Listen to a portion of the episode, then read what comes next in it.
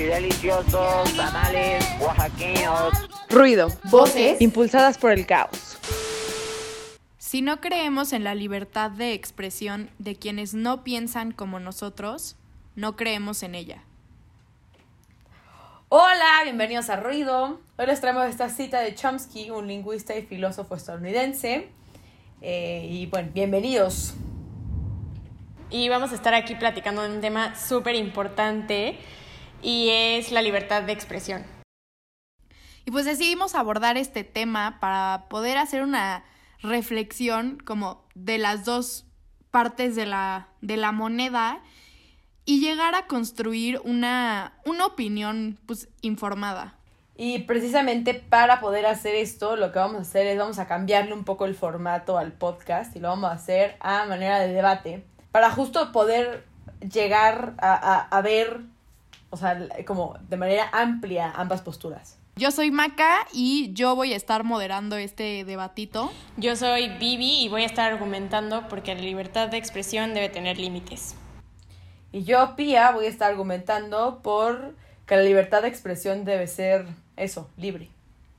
Ok, entonces para empezar, no sé si alguna me puede responder esta pregunta, pero me gustaría aclarar qué es la libertad de expresión. La libertad de expresión es la capacidad de externar tus ideas y pensamientos. Ok. Entonces, pues el primer caso que quiero como que me den sus puntos de vista es de esta revista francesa que se llama Charlie Hebdo, que pues es esta como revista de izquierda, como escéptica, atea, antirracista que no sé si se acuerdan que en el 2015 pues sufrió un ataque terrorista, ¿no? De por parte de, de Al Qaeda, que fue cuando se hizo viral todo esto de um, Charlie y todo eso. Y pues fue que dos hombres armados mataron a 12 miembros de la publicación, ¿no? Entonces, pues después de esto, la revista empezó como a hacer muchas burlas de, de, la, de la religión musulmana, de, del profeta, este, en las portadas ponían este, la figura como de una bomba en un turbante o a Mohamed como colaborador de la revista. Entonces, pues yo les quiero preguntar como si es como válido de cierta forma, o, o, sea, si es parte de la libertad de expresión que la revista haga esto, o si es pues algo que no está bien. Bueno, eh, la libertad de expresión o sea, se sabe que es un, un derecho, sin embargo, eh, cuando esa libertad de expresión daña eh, la integridad o la violencia o, la, o viola los derechos humanos de, del ser humano, entonces pues ya no es libertad de expresión o ya no es un derecho absoluto. Entonces, pues las imágenes que se plasmaban eh, al final eran racismo, o sea, porque se sabe que había una relación entre comillas de poder por porque esta, este semanario estaba descalificando a la religión como diferente e inferior. Y pues sí es necesario tener restricciones, y más si eres un semanario que está a nivel nacional. Eh, y pues sí, es el fomentar los estereotipos negativos sobre una cultura y sobre una religión. Pero es que justo es eso, ¿no? no es, el, el, el, el semanario no estaba criticando a la religión como tal, sino a sus prácticas, o sea, criticaba el fundamentalismo, criticaba a las prácticas, las prácticas extremistas. Y, y creo que a partir del cuestionarnos y de la crítica nace el poder crecer y corregir lo que no está bien. Creo que el hacer algo intocable, o sea, creo que el no poder meterte con la religión, limita a un espacio de crecimiento. Y aparte, a ver, evidentemente ellos estaban hablando desde un punto y, y, y desde unos valores muy occidentales, ¿no? Que probablemente no los compartan para nada con este, estos grupos musulmanes de los, los que critican, pero es a partir de ahí, o sea, y es, y es a partir de la opinión donde nace la libertad de expresión, o sea, si no hay, si no hay diferencias en las opiniones, pues ¿qué, ¿qué, va a haber? Y ellos están, y ellos desde de entrada se, se posicionaron, ¿no? Como un una revista de izquierda con tal, tal, tales ideales y es lo que, eso, eso es lo que están plasmando. Claro, pero pues como semanario tienes ciertas responsabilidades y restricciones, no necesariamente bajo la ley, pero sino bajo tu propio criterio que fomenta pues, los discursos de odio y de, y de racismo, ¿no? Y está mal promover ese contenido cuando sabes que tienes eh, muchos lectores o mucha audiencia. Y también es un poco entender cómo, funciona, cómo funcionan las ideologías en Occidente y en Oriente. Eh, en Occidente tenemos esta tendencia a que ridiculizamos o exponemos de manera vulgar a nuestros presidentes, a las religiones y pues como a las relaciones de poder, pero y eso puede ser no puede ser un insulto para nosotros, pero en las religiones de Medio Oriente sí es, es una falta de respeto y creo que si nos atrevemos a hablar de una religión fuera de nuestro contexto es necesario informarnos sobre lo que estamos haciendo, sobre lo que vamos a presentar y sobre todo por la audiencia y el público que tenemos. Pero es que justo es eso. Ellos, como una revista francesa, ellos no están, no, están, no pretenden quedar bien con esa audiencia, ¿no? Y, y, y, y, para ellos, o sea, ¿por qué van a hacer una distinción entre poder criticar la religión católica cristiana y la musulmana? Para ellos es lo mismo. Y ellos están criticando las prácticas, ¿no? Y, y también en Francia hay musulmanes, y también hay musulmanes que no piensan como tal, y, y, y creo que justo es eso, es diversificar las opiniones y, y también traer a la mesa de que tal vez hay prácticas dentro de la religión que no son las correctas, dentro de todas, ¿no? Ok, pues cambiando un poquito de tema, pues justo esta controversia de, de, ideas y de opiniones, pues hoy en día donde más se ve es en las redes sociales, ¿no? Entonces, pues yo la primera pregunta sobre esto que les quiero hacer es si ustedes creen que, por un ejemplo, Facebook, Instagram, estas plataformas deberían de regular o no el contenido que se sube. Bueno, yo creo que sí, creo que debemos de frenar eh, el contenido de redes sociales que incitan la irresponsabilidad social, la irresponsabilidad medioambiental, el discurso de odio y los movimientos violentos, ¿no? Eh, los influencers son personas que tienen pues mucho poder de palabra y todo lo que hagan o lo que digan, pues sí, sí tienen que ser responsables de lo, de lo, de lo, que, de lo que está bien y de lo que está mal. O sea, ellos lo saben perfectamente, ¿no? Y, y hay veces que, que, estos influencers te, te llevan a, a, hacer, a tener ciertos estilos de vida o que te llevan a hacer ciertas actividades que pueden atentar contra tu persona física y emocionalmente. Un ejemplo es Bárbara El Regil, es una actriz e influencer que, pues, que tiene tendencias gordofóbicas y que, y que incita a los, a los trastornos alimenticios, ¿no? Como es el caso de la ballena azul, que te lleva a una serie de retos para que al final cometas el suicidio. Eh, los TikTokers eh, irresponsables medioambientalmente. O sea, todo eso, hay mucha gente que lo sigue y, creen que esa gente cree que lo que hacen ellos está bien, porque se manejan dentro del espacio público. Entonces sí debemos de, de regular ciertos contenidos dentro de Instagram, Facebook, etc. Pía, ¿tú qué opinas aquí? Yo opino que es más fácil censurar que educar. Las redes sociales son pues un espejo un poco de lo que se vive afuera, ¿no? Y, y, y, y entonces se vuelven, entiendo cómo un influencer tiene la tiene, tiene influencia sobre muchas personas y entiendo el punto este de y entonces tienes que regular lo que lo que tienen que regular lo que dicen, pero a fin de cuentas son personas que están externando ideas igual que cualquier otra persona con ideas erróneas o ideas muy informadas en algunos casos y, y creo que entonces depende de nosotros el decidir si lo seguimos o no lo seguimos.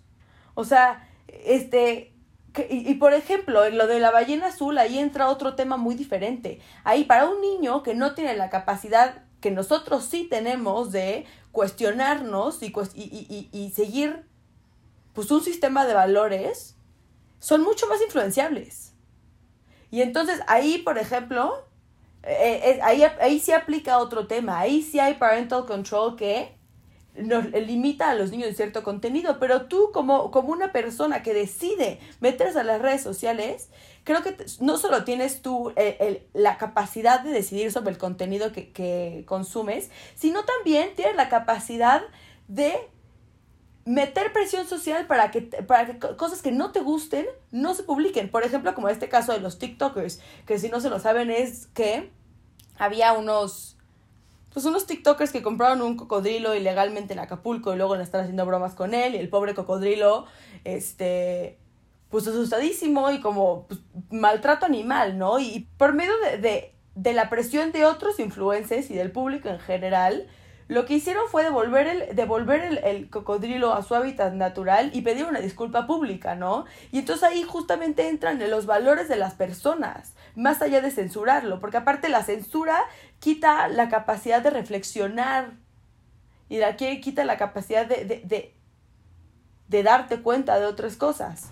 Claro, en el caso de educar, sabemos que en México la educación, apenas si se puede tener educación básica y es muy fácil que las personas puedan tener acceso a, a, cualquier red social. Entonces, también eso, eso muestra que somos personas acríticas y que no, a veces no tenemos la educación para decidir lo que está bien y lo que está mal. Entonces, en este caso, sí, ok, educar estaría perfecto, pero ¿qué pasa cuando tenemos un sistema que no educa y que no ha educado por mucho tiempo, ¿no? Y este, en el caso de que sí se pueden levantar, puedes levantar la voz por medio de otros influencers, pero, pero al final de cuentas se siguen incitando a estas irresponsabilidades que pues llevan a, o sea, que, que, que, las personas piensan que están haciendo algo bien cuando en realidad no, no lo están haciendo, o sea, es, es algo irresponsable. Y sabemos que, que es lo mismo con los medios de comunicación. Cuando, o sea, en el ejemplo de Bárbara Regil, cuando te ponen a una modelo, cuando te están poniendo todo el tiempo a una persona de cierta talla, de cierto peso, pues obviamente tú te ves influencia, influenciada por la imagen. Entonces eso también es súper importante. O sea, no, creo que sí se debería regular el, el contenido y, y, y, el, y, hacia los niños, pues claramente sí debe de haber un, un control pero eso ya es responsabilidad de los papás. Igual y tus papás no pueden estar al pendiente de ti. Entonces, ahí qué está pasando? Un niño ahora nace y tiene el acceso a los dos meses a un iPad, ¿me entiendes? Entonces sí, pues sí es responsabilidad de las personas, pero también de las, de los, de las redes sociales. Ok, y un poco bajo esta misma línea de tomar responsabilidad, ¿ustedes creen que la masa como que se forma en redes sociales, en general, pero específicamente en redes sociales, es una masa que te protege, como que dentro de tu anonimato te, te protege y puedes como decir más cosas libremente, o es una masa como que te empodera de cierta forma. ¿Qué opinan? Pues, pues creo que en un mundo, creo que a diferencia de antes, ¿no? Que teníamos una voz de opinión y que entonces este era como el, el, el, pensamiento que seguían las personas o las redes sociales lo que nos permiten tener son muchísimas voces, informadas, mal informadas, objetivas, no objetivas, que, que a fin de cuentas lo que, lo que dan es libertad, ¿no? Y, y, diversi y, y, diversifican las opiniones. Y entonces esta masa de voces, este mar de voces o este anonimato, muchas veces también abre lugar para expresar ideas que normalmente no serían expresadas, no abren un espacio de denuncia. Pero también estar detrás de una pantalla te brinda mucho más valentía para hacer cosas de manera tanto positiva como negativa. Y muchas veces si ese anonimato se ve apoyado por una masa o por una audiencia grande, pues puedes hacer las cosas sin restricción y entonces eh, se presta para difundir odio, difundir este, cosas violentas o hasta para difundir fake news. Entonces, yo creo que el anonimato es evitar este enfrentamiento cara a cara por algún linchamiento social, o sea, como en redes sociales y todo eso. Entonces, yo creo que el anonimato no, pues no es lo correcto. Okay. A ver, Vivi, tú acabas de decir algo muy importante que es, pues son las fake news, ¿no? Entonces, o sea, re regresando un poco a lo que hablábamos de los influencers, pues los influencers de cierta forma se convierten en líderes de opinión porque pues tienen audiencias de millones de seguidores, ¿no? Casi casi que po poblaciones de países enteras. Entonces, al ellos poner una opinión en sus redes sociales o como un algo que les parezca chistoso, una broma de humor negro o algo así, sus seguidores lo pueden tomar como, ah, como lo dijo esta persona que tiene tanto poder y que tiene tanto reconocimiento, pues se puede tomar como algo kind of, of bueno, oficial, ¿no? Entonces, ¿ustedes creen que esto fomenta la creación de fake news? Primero que nada, creo que las personas que se manejan en el espacio público tienen una responsabilidad enorme. Bueno, primero, tienen un poder de la palabra muy grande y saben que lo que, digan puede influenciar a muchas personas. Sin embargo, ahí viene eh, la responsabilidad y la moral que utilizas al, al decir cosas, al hacer cosas. Y claro que, a ver, debería de ser censurada un ejemplo muy, muy grande es el de Donald Trump diciendo que el cambio climático no existía por medio de Twitter. Y entonces, tú como influencer, tú como líder de, líder de opinión, tienes la responsabilidad, y más bien tienes el poder de la palabra influir, ser responsable en lo que estás haciendo eh, moralmente. O sea, sí, sí debe de, de existir un límite y por más que seas el presidente de Estados Unidos, sí, por medio de las redes sociales, sí se debe de restringir lo que, si es que estás difundiendo una fake news, que en este caso, pues sí es un, un líder de opinión súper importante en Estados Unidos, o más bien es una figura de poder muy importante. Entonces, creo que sí se deben de regular esos, esos contenidos que incitan a las fake news, o bueno, que difunden. Ok. ¿Tú, Pia, tienes algo que decir al respecto? Pues es que creo que a fin de cuentas, estemos o no de acuerdo con lo que dice, por ejemplo, Trump acerca del cambio climático, hay mucha gente que sí. Y hay muchísima gente que lo sigue y es precisamente, o sea, incluso puede ser la razón por la que lo pone, ¿no? Y creo que se nos olvida que siempre cada quien está envuelto en su paradigma y en su realidad. Y lo que para ti puede ser una realidad, para otra persona te puede asegurar que esa no es su realidad, ¿no? Y es ahí donde entra la, la, la diversificación de opiniones y, y creo que creo que también un poco eso se trata. ¿eh? Cuando no existe una diversificación de opiniones, no existe, o sea, eh, cualquier argumento que esté normalizado pierde fuerza. Y creo que es ahí donde, donde no puedes tú decir qué está bien y qué está mal, porque, porque, la, porque la realidad y la verdad para cada quien es diferente. Ok, em, en este sentido, pues muchas, o sea, lo que está pasando también es que en, o sea, muchas empresas como que invertían en Facebook o, o así, o sea, como en publicaciones y así, pues hicieron este boicot publicitario para literalmente dejar de como compartir, o sea, dejarles de pagar para que Facebook tome medidas fuertes para eliminar el discurso de odio que se da dentro de la plataforma. Entonces aquí, Vivi, creo que esta pregunta es un poco más hacia ti. O sea, pues, ¿qué opinas de, de que las empresas ya están tomando esta acción para decirle a Facebook, tienes que poner un alto? Claro.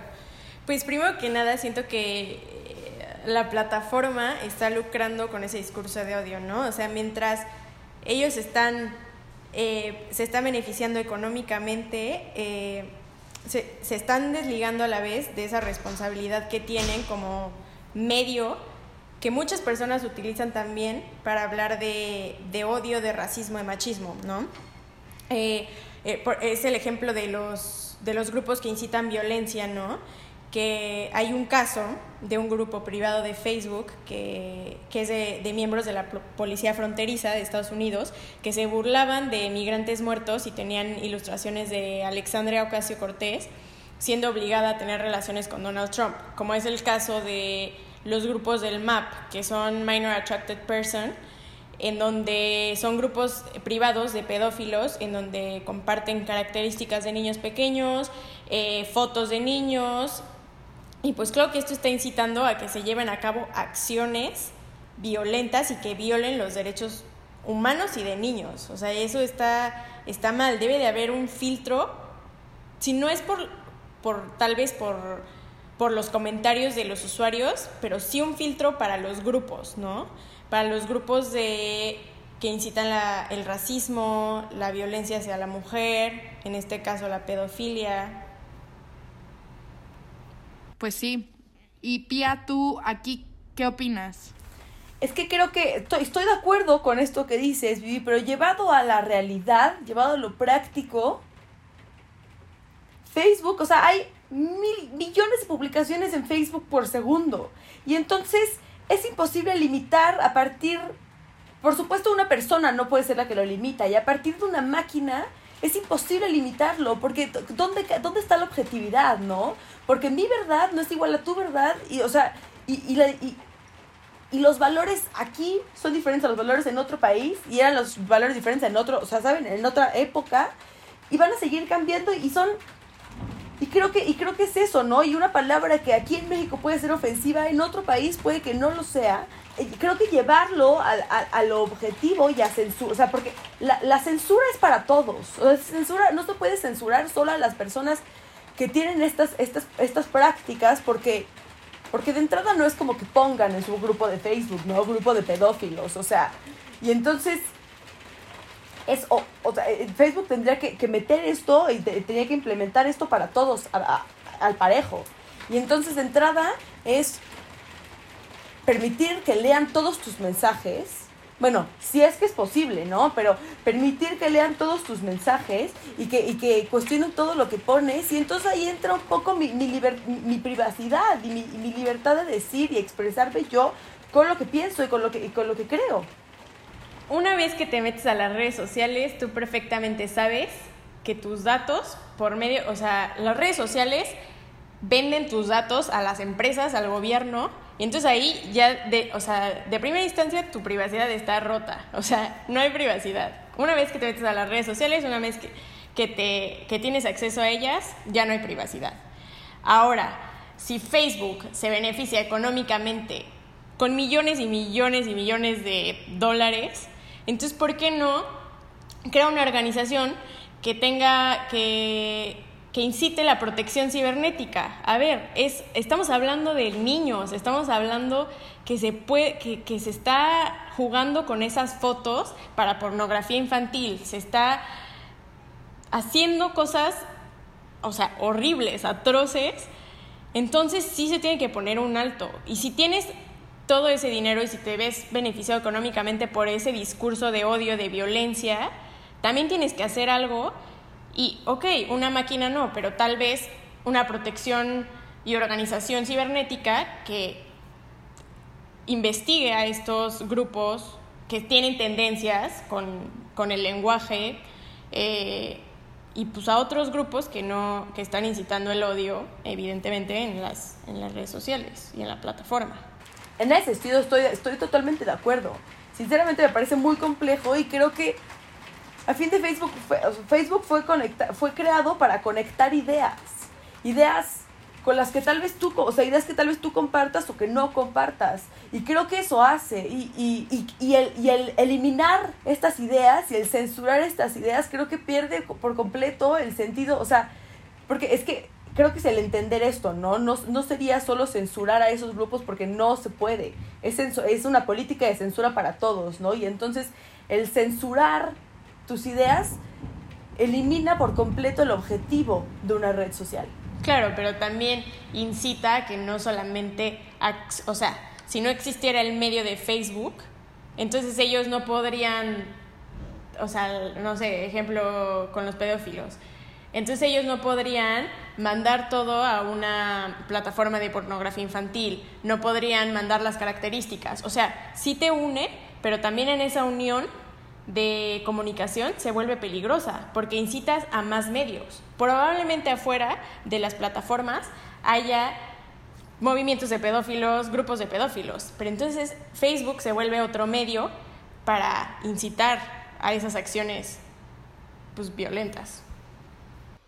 Ok, Vivi, eh, regresando un poco, o sea, este ejemplo que nos das, ¿ustedes creen que, digamos que esta policía cibernética o policía en general, pues encuentran a este grupo de pedofilia en Facebook? ¿Ustedes creen que Facebook debería de responsabilizarse como empresa por haber como puesto su plataforma para que se creara un crimen ahí adentro o no es responsabilidad de, de la empresa para nada. ¿Qué opinan? Yo no lo creo. ¿Por qué? Porque de entrada, Facebook no es tu papá. O sea, Facebook no, no, tiene esta... dejemos de darle esta imagen de, de esta como papel de padre de que él nos dice que sí, que no. Nosotros somos responsables de lo que ponemos ahí. Y Facebook no es, nada más que, no es nada más que un reflejo y un espejo de lo que pasa afuera. O sea, igual hay pedofilia afuera, igual hay diferentes opiniones afuera, igual hay, o sea, y hay opiniones con las que voy a estar de acuerdo, con las que no voy a estar de acuerdo, y eso se ve directamente reflejado en Facebook, pero Facebook no es, no es, no es responsable de, creo. Vivi, ¿tú qué opinas aquí? En este caso yo creo que sí, claro que las cosas pasan afuera, ¿no? Pero también Facebook se presta para ser un medio para accionar en contra de esas, o sea, para accionar más bien sobre esas cosas violentas y sobre lo que está pasando en el mundo. O sea, un ejemplo es que, por ejemplo, lo de la pedofilia. Se utiliza la plataforma y el grupo para poder hacer una red internacional de pedofilia y puede, puede, puede funcionar con otros, con otros grupos. Por ejemplo, así como te conectan de manera positiva, también te conectan de manera negativa. En, en cuanto a, a ver, puede haber grupos de, no sé, este, en Estados Unidos y en México que, que estén organizándose para hacer un intercambio de, de armas. Entonces, es un medio también para accionar sirve como medio para accionar y a pesar de lo que esté pasando allá afuera, incita a que se creen estos medios para poder hacer todo, pues sí, para poder hacer todo lo que tienen que hacer. Esto no lo había mencionado, pero ¿tú qué sabes cuáles son los, el sistema de valores que, que maneja una empresa como Facebook o, bueno, X, ¿no? Facebook por poner un ejemplo. Pero, por ejemplo, con todo esto que pasó de Cambridge Analytica, que literal le vendían tus datos a empresas para ayudar a, las elecciones, bla. O sea, una empresa que es capaz de hacer esto, ¿cómo sabes que no es capaz de censurar? O sea, de, de, de como... ¿cuál es, ¿Cómo sabes cuáles son las intenciones detrás? ¿No? ¿Cómo sabes que que no le va a vender a tal, que no, va, que, no se va a dejar comprar por tal para poder y censurar tal tipo de opiniones o tal, ¿no? O sea, creo que se vuelve un juego muy peligroso esto de, censurar, porque nosotros estamos, o sea, antes estábamos asumiendo que Facebook tiene buenas intenciones cuando, o, bueno, Facebook, repito, por poner un ejemplo, pero realmente no sabemos cuáles son los valores y cuáles son las intenciones ni los intereses que hay detrás. Entonces, me parece, un, me parece la verdad es una línea muy peligrosa. Claro, pero también eh, el derecho a la privacidad se rompe una vez que tú accedes a una red social, sea cual sea, güey. Ellos, el gobierno o las, más bien las redes sociales, venden tus datos al gobierno y a las empresas justo para lo mismo, para saber cuáles son tus, eh, cuáles son tus preferencias de consumo, para en esto de las votaciones. O sea, tú sabes el peligro que, en el peligro que te estás poniendo y en el peligro que estás poniendo tu privacidad al acceder por primera vez a una red social. Entonces, pues también ahí es es un poco tu criterio, pero pues sabes que estás, o sea, estás estás en una actividad peligrosa desde el primer momento que accedes a una red social. Pero aquí creo que tú estás hablando de, de una tú una cosa un poco utópica. En el mundo en el que vives, las redes sociales son parte de tu día a día. Entonces no puedes decir, no, pues tú sabías. O sea, por supuesto sabes, pero es parte de. Es parte de tu vida y el que, te, y el que permitas, y el que hace la razón para que permitas que te censuren, es gravísimo. O sea, porque estás permitiendo que te censuren, o sea, las redes sociales hoy son importantísimas en nuestra vida y forman una parte, ¿sabes? Importante de nuestra, de nuestra manera de expresión y de nuestro... Entonces, como decir, ah, no, pues tú ya sabías que te podíamos controlar, entonces que sí nos censuren, creo que es... No sé, no me parece correcto. Ok, y un poco en esto, esto de la censura en estas plataformas, o sea, un ejemplo de esto que estás diciendo, Pía, de que pues no sabes cuál es realmente la intención detrás. Por ejemplo, Spotify es una plataforma que sus valores como empresa no son públicos, literalmente no los encuentras. Entonces aquí me brinca como esto de censurar artistas como los narcocorridos y todo esto que los censurra, eh, censuran, censuran, este, pues, ¿qué opinan al respecto? O sea, debería de una canción, un podcast, o sea, porque esto podría ser aquí lo más violento del mundo. O sea, ni siquiera te preguntan, oye, ¿de qué vas a subir tu podcast? Oye, ¿de qué es tu canción? O sea, ¿creen que ahí sí debería de haber un control, un monitoreo o no? Vivi, ¿qué opinas? Bueno, pues como dices, en cuanto a plataformas como Spotify que no tienen un filtro antes de que se suban los contenidos, no está bien, ya que, como dices, se han encontrado varias canciones, narcocorridos, en este caso hubo un caso en México, de, el de Johnny Scutia, que incitaba a los feminicidios, a la violencia, a la violación de la mujer, y si lo pones en contexto, en México es un problema gravísimo hoy en día eh, los feminicidios y la violencia hacia la mujer. Entonces, sí, debe, sí deben de tener un filtro, porque ¿por qué incitarías a que alguien haga, lleve a cabo una violación, no? Yo tengo, o sea, ahí está como, este como pensamiento que la mente es producto de lo que, más bien, tus ideas son producto de tu mente. Y entonces, si estas... Eh, publicaciones, y si todo lo que consumes es producto de lo que haces inconscientemente, entonces pues la gente al final va a terminar normalizando o actuando de la misma manera de lo que ve, de lo que se publica, de las películas, de la literatura, lo que sea. O sea, Pia, a ver, voy a cambiar un poco la pregunta para ti.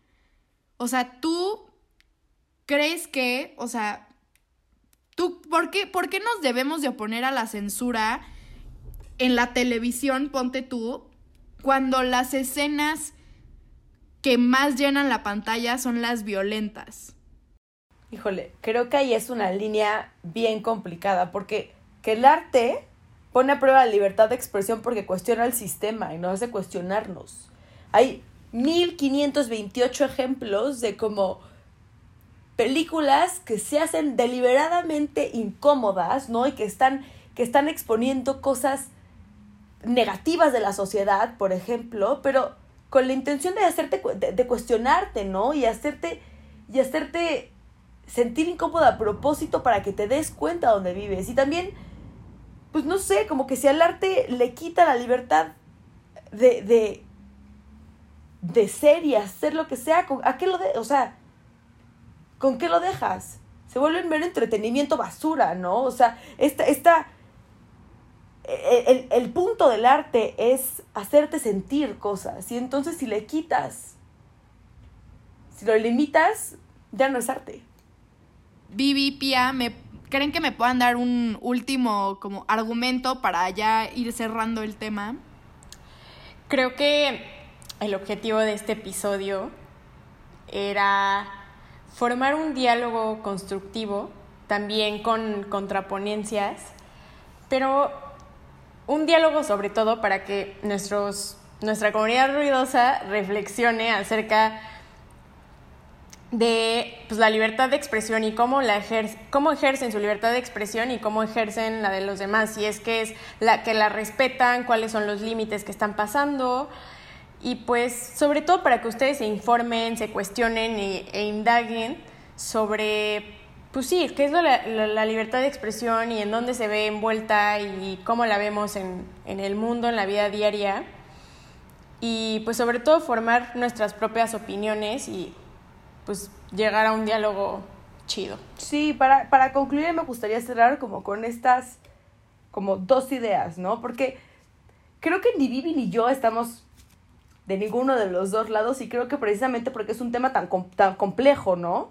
Eh, o sea, a lo largo de, la historia, el discurso dominante ha ido cambiando y eso es, y, y, ha sido gracias a que ha habido gente que piensa diferente, que alza la voz, ¿no? Y que, y que, que se atreve a cuestionar y que se atreve a decir otra cosa y, y ha hecho a las demás personas cuestionarse. Y entonces, y de eso se trata la libertad de expresión, ¿no? De, de, de compartir tus ideas para poder progresar y cambiar y, y, asegurarte de, lo que, lo, de que lo que piensas, lo piensas porque estás convencido de. Pero al mismo tiempo, creo que, por ejemplo, de parte de las, de las, em, de las redes sociales, ser indiferente es ser cómplice. Porque creo que tienen un, un papel importantísimo dentro de nuestra sociedad y como el, el, hacerse de la vista gorda y hacer como si no pasara nada en casos de que son evidentemente violentos. O sea, porque creo que sí hay un sistema de valores que nos rige a todos. Pues los hace cómplices. Entonces, pues no sé, habrá que pensar qué, qué se puede hacer para esto de la libertad de expresión y también nos interesa mucho saber qué opinan y, y pues por supuesto nos faltó como extendernos y profundizar en muchísimos temas, pero a grandes rasgos esto es un poco lo que lo que opinamos.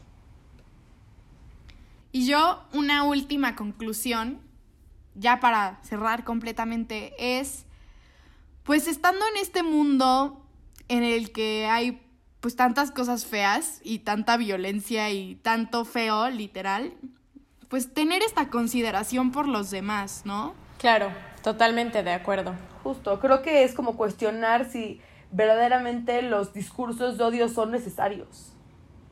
Independientemente de tu, de tu, de tu manera de pensar, ¿no? Y de tu posición ideológica. El odio creo que no es la manera. Pues ya con eso cerramos este tema de libertad de expresión. Ojalá les haya gustado y de verdad sí esperamos sus comentarios y sí esperamos como una retroalimentación y como saber qué, qué opinan ustedes. Y pues estén al pendiente de nuestras redes sociales para las nuevas dinámicas y las nuevas cosas que se vienen. Somos arroba ruido.mx y nuestra página es ruidomx.com. Muchas gracias por escucharnos. Adiós.